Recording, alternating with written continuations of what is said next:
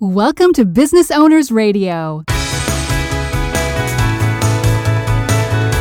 Business Owners Radio, where established business owners get the latest insights, strategies, and practices to grow a sustainably profitable business. And now, taking care of business, your hosts, Craig Moen and Shai Gilad. Welcome to Business Owners Radio, episode 193. Our guest today is Jared Graybiel, owner of two businesses with a focus on fitness and business consulting. He has been on the Forbes Under 30 list along with TEDx Talks. He started his first business at age 11 with a high speed reality check to follow. His new book, the self help book, Six Practical Ways to Never Stop Growing. It's a true self help pocket guide that serves as a quick reference for every growing business leader. Good morning, Jared. Welcome to Business Owners Radio. Hey, good to be here. Yeah, Craig and I are really excited to have you on today. We've been following a lot of your work and not just your influence as a personal trainer and nutrition specialist, of course, your success of your company, Superfit Foods, which is a subscription based meal prep company, which is such an interesting and growing area of the market. And of course, the work you do to help others grow as an educator. And so, really curious, what got you into this line of work? It seems like a mashup of a lot of your talents. Yeah, so I think I've had an entrepreneurial spirit my whole life. And at the real root of the word, I have a hard time with all of my interests. And so I try to do the best job possible at becoming good at the things I'm interested in. And I think one of the best things about that is that, you know, by teaching, you typically learn the most. And so being ambitious about knowing all these different modalities just led me to become a teacher at heart. But as far as writing a book, that was probably the last thing on my to do list as a kid, as, as far as if I'm being realistic. Getting into fitness is really a gradual step. You can go to the gym once, twice, three times, but committing to writing a book is kind of a different deal in and of itself. So that's kind of a, a whole different story. Let's start first with some of this earlier journey and then tell us more about what led up to that for me, I really believe that some people are born entrepreneurial and some people become entrepreneurial. And for me, it was something that was just really driven out of the environment that I was raised in. We were poor, and it's kind of that sort of cliche story. I grew up on the other side of the tracks. We weren't really given the luxuries that most kids were given. And even, you know, in the neighborhood that we grew up in, which is a low income neighborhood, we were even like the poor kids in that neighborhood. I remember going to school and for context, we rode like a city bus to school. And the kids going to school would have like Nikes, and I didn't even have Nikes. So I would just draw it on my shoe and I would get made fun of. I remember like getting ink in the wash and getting like whooped by my dad because I tried to draw, you know, Adidas or Nikes on a pair of socks or something like that. And so my entrepreneurial spirit was really birthed out of a need or a want to fit in, like at, at, at the entry level. I don't know that I was extremely ambitious right away. It was more or less like I just want to be like the kids in the neighborhood. And then from there, I was gifted. I mean, I was like good at math and good at people skills. And so from the age of like nine, I was able to learn basic arbitrage skills. I mean, me and a couple kids on the way to school in the mornings would go by a gas station and there was these two kids, they were twins and they were really good at stealing. And that's not something I'm necessarily proud of, but they would go in and I would sort of distract the cashier and they would steal a bunch of popsicles or something and we'd go to school and I'd sell them. We'd make like 30 bucks and we'd split it three ways. And then after a couple of times of doing that, I didn't really need them to steal anymore. So I would just buy the popsicles, you know, not the ones that melt, but the ones that are like wrapped. And so I did that for a little while until I got caught at school and got in trouble. And so that allowed me to make a little bit of money. And then around sixth grade, I got into smoking pot. And really the same thing happened. I would save up five, ten bucks to have enough money to buy some pot for the weekend. And then it turns into 20 bucks. And then I bought enough to where I could sell some to friends. And then all of a sudden I realized that not only did I have some of my own for free, but I made a little bit of money. And it wasn't really my ambition, but it happened sort of accidentally. And there was like a light bulb that happened in literally sixth grade where I thought, man, I can just sell this to my other friends in school, have free pot for myself, and then a little bit of money for the weekends. And then it became skateboarding money. And then I got good at skateboarding. And then I started to get free things because I was good at skateboarding, and then I'd sell those things at school, and that really was what began to nourish my capitalistic entrepreneurial mindset. Unfortunately, that is a slippery slope, at least back then. I mean, these days, depending on what state you're in, that could be a great career choice. but you know, back then in Central Florida, it was frowned upon. And at 17 years old, I ended up getting caught. And at this point in time, I was selling a lot more. I had moved out of my dad's home at 16 and I was living in my own apartment, selling weed by the pounds each week, literally to all my friends' parents, school teachers, all the kids in school, everything. And so I got caught and I was 17 at the time. I'd been in and out of juvenile my whole young adult life. So it didn't really scare me, but they charged me as an adult. And that's when things sort of changed for me. I mean, what did that look like? So uh, I ended up spending like one night in what we call the JIT dorm. It's county jail, but for people under 18 that get charged as an adult. And that was just like during the preliminary hearing. I would like to say that I was scared straight, but I wasn't. It was very scary though, because a lot of the kids that are in jail that have been charged as adults are in there for some crazy stuff, not selling pot. You know, I was in there with one guy that burned down a church. He was like 14 years old. And I was in there with another guy that was in there for like a hate crime that I'm not even going to explain. So it was really scary. But when I got out, it didn't change much for me. And a couple months throughout the hearings, they ended up charging me as an adult. But by that time, I was 18. I just graduated high school and I ended up spending the summer after my senior year in jail. And that was when a lot changed for me. That was a miserable but eye opening experience. It's like you were educated by the streets, right? And you had sort of these people skills that turned into transactional skills. And obviously, you were bright enough to realize how to create something out of nothing, which is right. at the seed of every entrepreneur. But yet, the dark side of these activities lands you in jail. So you're in a cell for three months? Yeah, unfortunately. You got to make some choices. Yeah. And so this season of my life, I think growing up, I had a chip on my shoulder because we knew that we were poor. And we were not only poor, we were like the poor kids in the poor neighborhood. And I was short. I'm a short guy, but I was really short growing up. I grew seven inches my junior year of high school. So, like my ninth grade year, I was 95 pounds. So, so whoever really, says that pot can stunt your growth. Uh, yeah, probably didn't help. Um, and, you know, in retrospect, obviously, I wish I would have made a, a, handful of different choices. So I had a chip on my shoulder. I was a minority in the neighborhood. And so I think growing up, I always just thought that life was tough. I didn't believe in God. I didn't really believe in follow your purpose. It was more or less like, I'm going to get mine. I'm going to sell pot. I'm going to make money. I'm going to pursue wealth and fame or whatever. You know, I mean, I was young. And so going to jail was a real eye opener. Like, you know, life really wasn't that bad compared to this. And so in jail, two things uh, dramatic happened to me. One, I found God and I found my passion for personal training, which really evolved into my passion for the fitness industry in and of itself. But you know, having to quit smoking weed into obviously going into jail, that was a big transition for me because weed was literally everything that I knew. I would sell weed all day and I really enjoyed it because I enjoyed dealing with people. You know, pieheads aren't really like other drug users, and we don't need to get into that conversation entirely, but it wasn't that bad of a job to me. I, I loved the people that I dealt with. they were a bunch of my friends. So, anyways, I knew that I had to transition, but I didn't know what I would do next because that's all I did for the past six years. But I knew that I did like to work out. I wasn't super into it, but I liked it. I liked to teach. I liked to lead. So in jail, I just right away became the guy that made up these workouts. And in jail, it's not like the movies. You don't have recess where there's bench presses and basketball courts outside.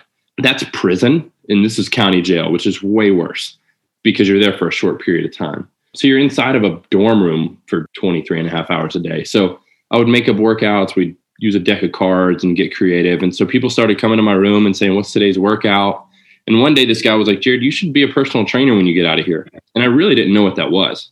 So I was like, What is that? And he's like, They get paid to train people like you're doing. And I'm like, That's fascinating. Like, I would love to do that so when I got out, you know, and this is like 12 years ago, I went home and like hooked up the dial up connection and probably asked Jeeves or something how to become a personal trainer. And that's really what got me started on this fitness entrepreneurship journey.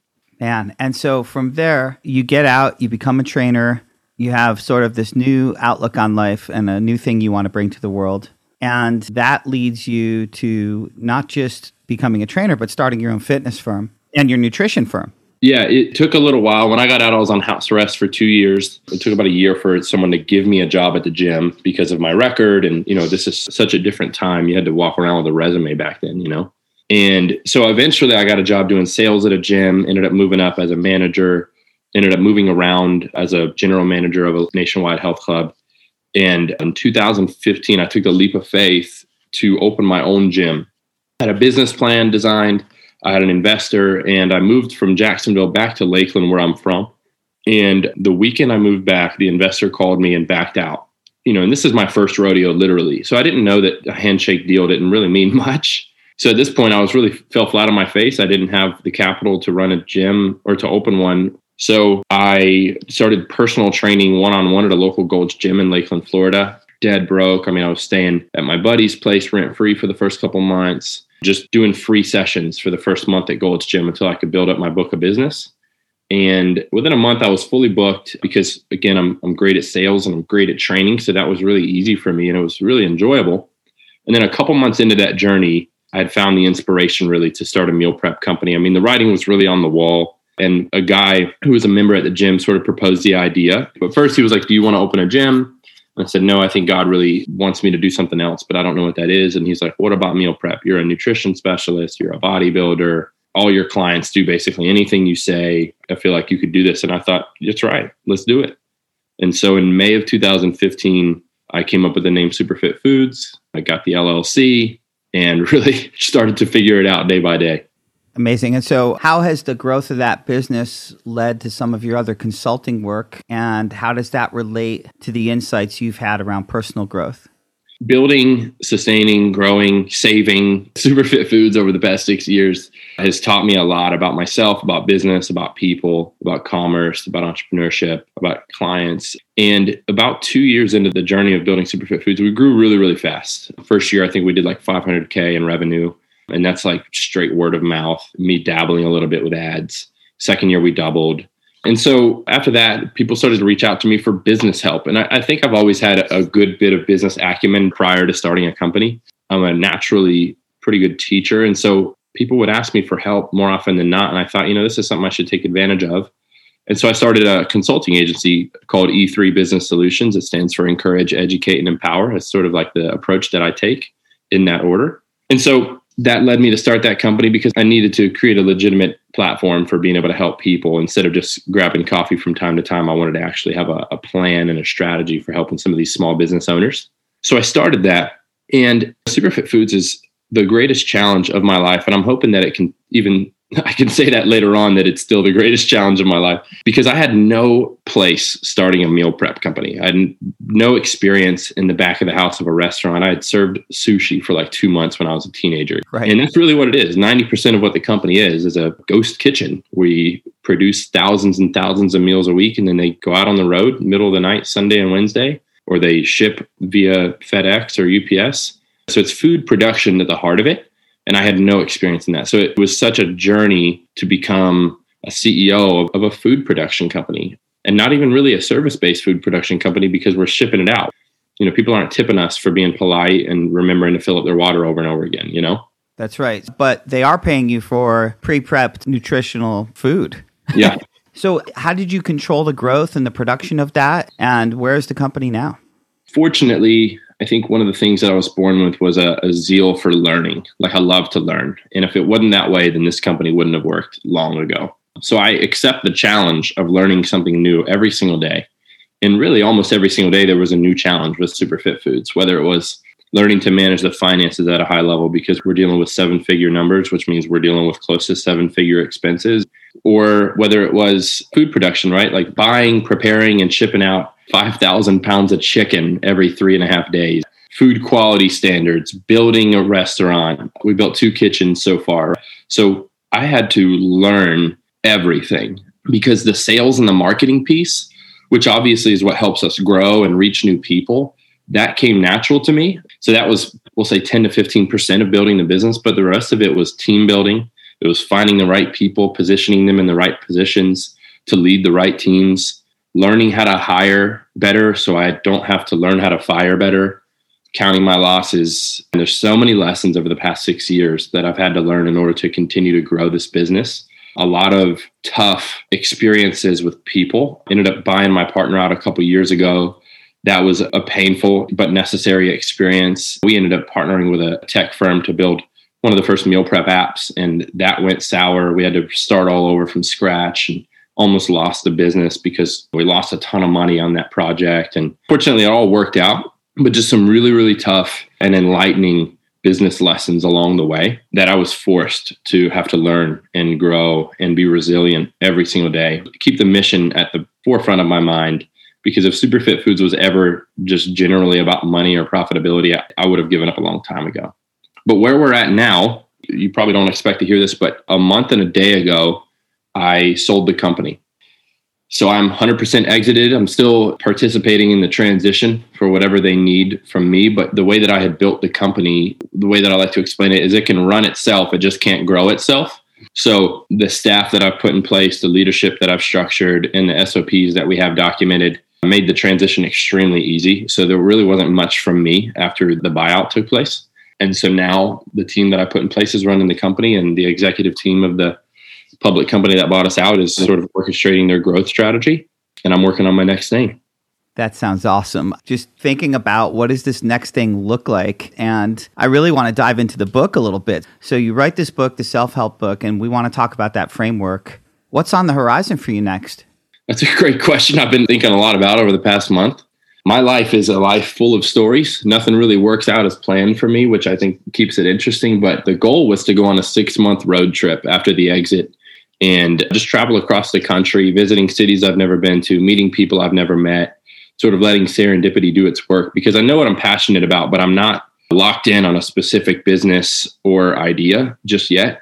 I've got a handful. Again, it's like the double edged sword of the entrepreneur spirit.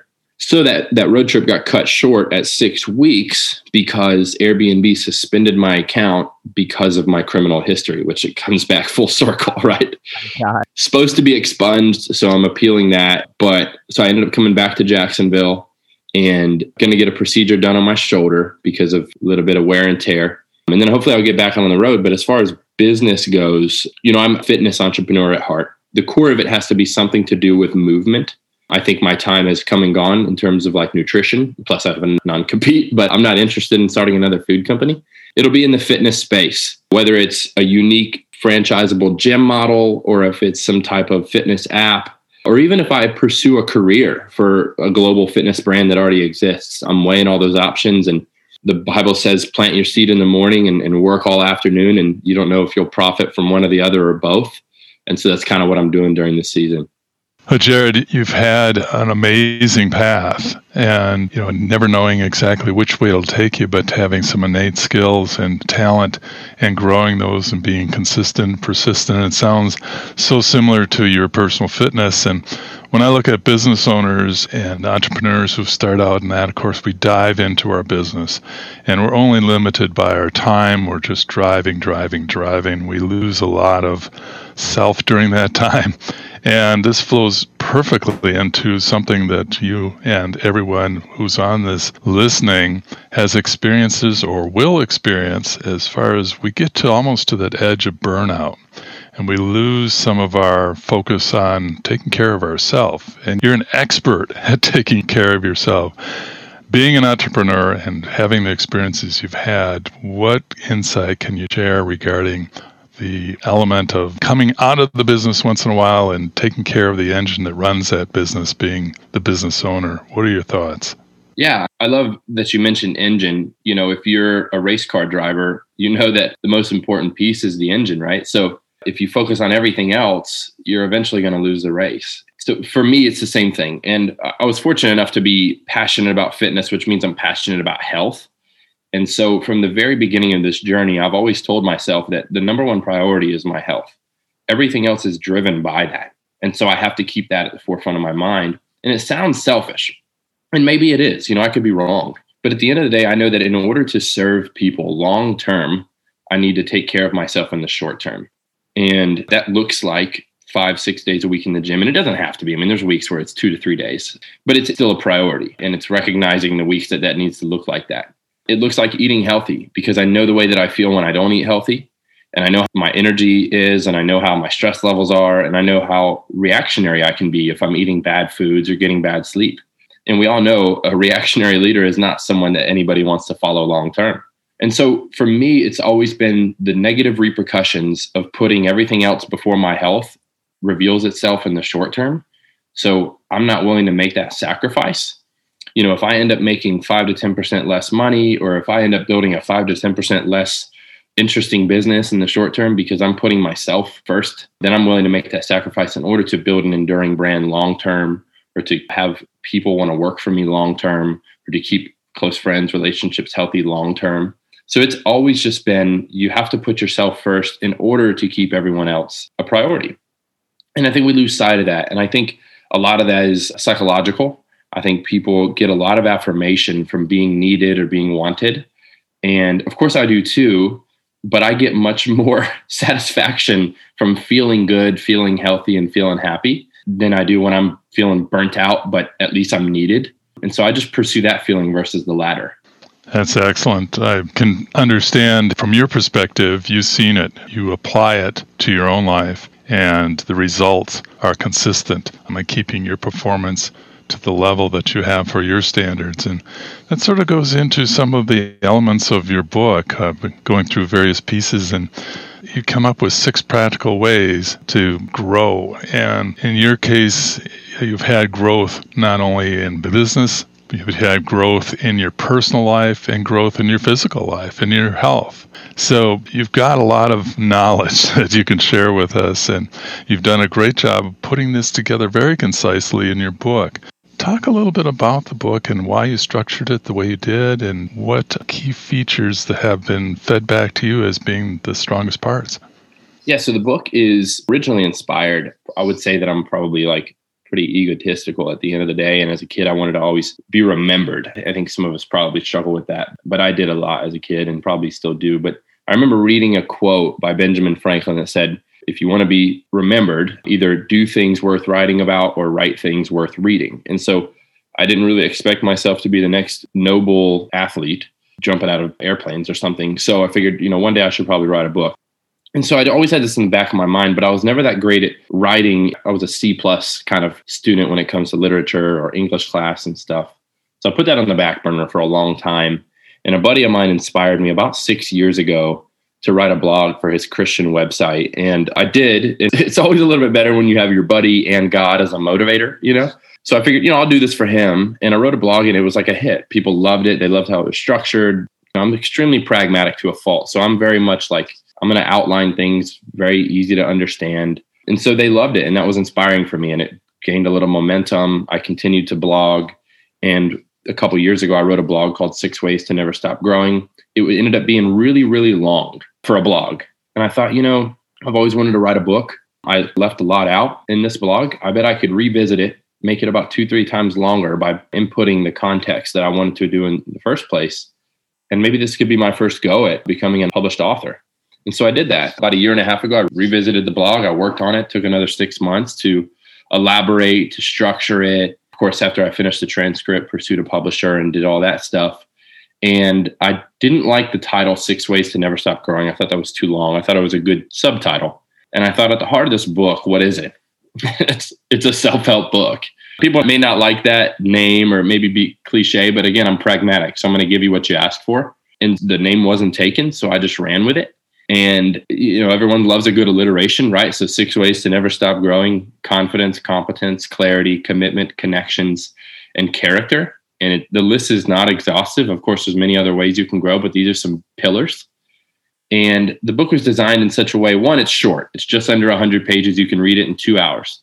You could revisit it every single year, or even every couple months, and just open a certain chapter that you're struggling in. Right? Let's say that your life is so busy and you can't even think straight lately, just open up the book and revisit the clarity chapter, right? Spend 30 minutes to read the clarity chapter, take a couple steps in that direction, apply a couple of the practical applications, and then watch your life gain a little bit more clarity. Or you move to a new city and you don't know anybody, you just revisit the connections chapter, open up to a couple of those practical steps. Every single thing that I write about, anyone can apply to their life if they just follow the steps. And that's why I named it the self help book, because I want people to realize and accept the fact that you really can help yourself. Jared, what I like about this book, it is a basically a handbook. It's fast to pull together its concepts of how you want to apply your day or your moment, and you can keep it with you. So I like that.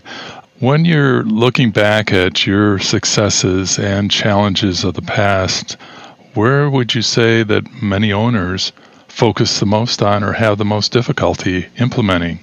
I think most owners struggle, and this is just from my limited experience, with pursuing self help. They're always trying to help everyone else. And that is the key priority. Your team and your shareholders and your customers are what drives your business. But at the end of the day, it wouldn't exist without you. And if you don't take care of yourself or if you don't pursue personal growth, a couple things can happen. Your staff can outgrow you, your company can outgrow you, or the latter can happen and everything stops growing because you stopped growing.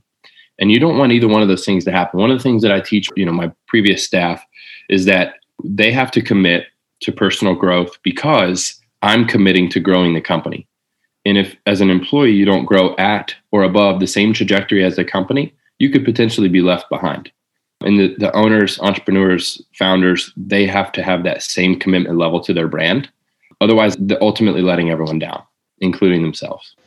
Jared, let's dive into one of these areas that is important to all of us. And you mentioned one earlier when we chatted offline as far as, you know, time management is a challenge for everyone. And we're always looking at another way of helping and making that happen. What are your thoughts? Yeah, I think time management is one of those things that a lot of founders, entrepreneurs, leaders can struggle with because they don't make it a priority to create a time budget. And it seems very basic or entry level. But when we look at our finances, hopefully most of us have a budget, right? Because we know that we have something coming in and we have something going out. The same thing applies to time, except it's a little different. It's static. Like every single week, we are given 168 hours that never changes. We don't accrue interest on that time or anything. So we have to allot that to specific things. Some things are fixed and some things are variable. And so, what I've done, and this is something that I learned from being on house arrest for two years, because every Sunday you had to go to the correctional officer's office and present this sheet of paper that had 168 hours on it. And you needed to identify when you're going to be home, when you're going to be at work, when you're going to be at school, when you're going to be at church. And if you're going to be at anywhere like the gym or grocery shopping, that had to get approved or denied. And so you needed to know what you're going to be doing over the next 168 hours prior. And if you didn't plan it, it didn't get approved and you couldn't change your mind last minute because, again, you're on house arrest. You belong to the state. And so I had to get really, really good at managing my time in order to be productive because you can't on a Wednesday afternoon call your correction officer and say, Hey, I'm going to stay late after class because I need to talk to the instructor. You can't really call the guy. So you need to plan ahead of time. Next Wednesday, I'm staying late with the professor and I need to get approval on that. So I learned the hard way. And of course, I don't want anybody to learn the hard way, but it's really changed how I lead and how productive I can be in a calendar week or even a calendar day. And so, what I recommend doing, just like money, is writing out 168 on the top of a sheet of paper or Google Doc and subtracting maybe 40 hours of work. You sleep, let's say, seven hours a night, seven days a week. That's 49 hours, right? So, that's 89 right there. You got to pick the kids up from school three days a week. That takes an hour of time, right? So, three hours right there. You work out three days a week for two hours. That's six hours. You continue to subtract all the fixed time expenses. And then you look at your variable expenses. You've got date night every Thursday night, or you do poker with the boys Saturday night. Like add that stuff in because it all takes time. Church on Sundays, whatever it is. Put it all in your time budget. So that way you can see at the end of the day, you know, after you're fixed or your variable or your consistent time commitments, you've got 11 hours or you've got 50 hours or you've only got three. And this, just like your financial budget, can expose some changes that you need to make or if you've got a ton of free time and somehow you still at the end of the week aren't getting everything done, that might be a realization of how productive you are with the things you're doing or with how you look at your time. For example, for me, I eat five times a day on average, and that takes about 15 minutes. So that's an hour and 15 minutes every day. You multiply that by seven, you're looking at about 10 hours a week. So it's in my time budget, 10 hours a week of eating. It sounds a little ridiculous, but 10 hours is a lot of time. So I'm extremely meticulous with how I manage my time budget. So then I can make commitments and stick to them, or I know when to say no. And so time management is huge. And I think there's a very practical approach you can take to it. And then from there, you get used to it. You don't have to do this every week, but you get a lot better. And people learn to respect you as a leader that does what you commit to. And you're comfortable saying no to what you can't commit to. And people begin to follow that example. Jared, I hate to use time metaphor here, but it's time we head out. And first, I want to thank you so much for being on the show. Yeah, it's been good to be here. I appreciate the opportunity. Well, Jared, is there anything else you'd like to leave with our audience today? Yeah, if you'd like to check out the book, the self help book, Six Practical Ways to Never Stop Growing, it is available on Amazon, of course. uh, really where any books are sold online. And then you can get the first chapter for free by jumping to jaredgraybiel.com and dropping your email in the email newsletter space. And you can, of course, learn anything about what I do there as well. Our guest today has been Jared Graybiel, business owner, developer, and author of the new book, The Self Help Book Six Practical Ways to Never Stop Growing. You can learn more about Jared, as well as find links to his book and free first chapter offering, all at our website at businessownersradio.com. Thank you for joining us on Business Owners Radio. We hope you enjoyed today's show. As always, you can read more about each episode along with links and offers in the show notes on our website, businessownersradio.com. We want to hear your feedback. Please leave comments on this show or suggestions for upcoming episodes. Tell your fellow business owners about the show, and, of course, we would love the stars and comments on iTunes. Till next time, keep taking care of business.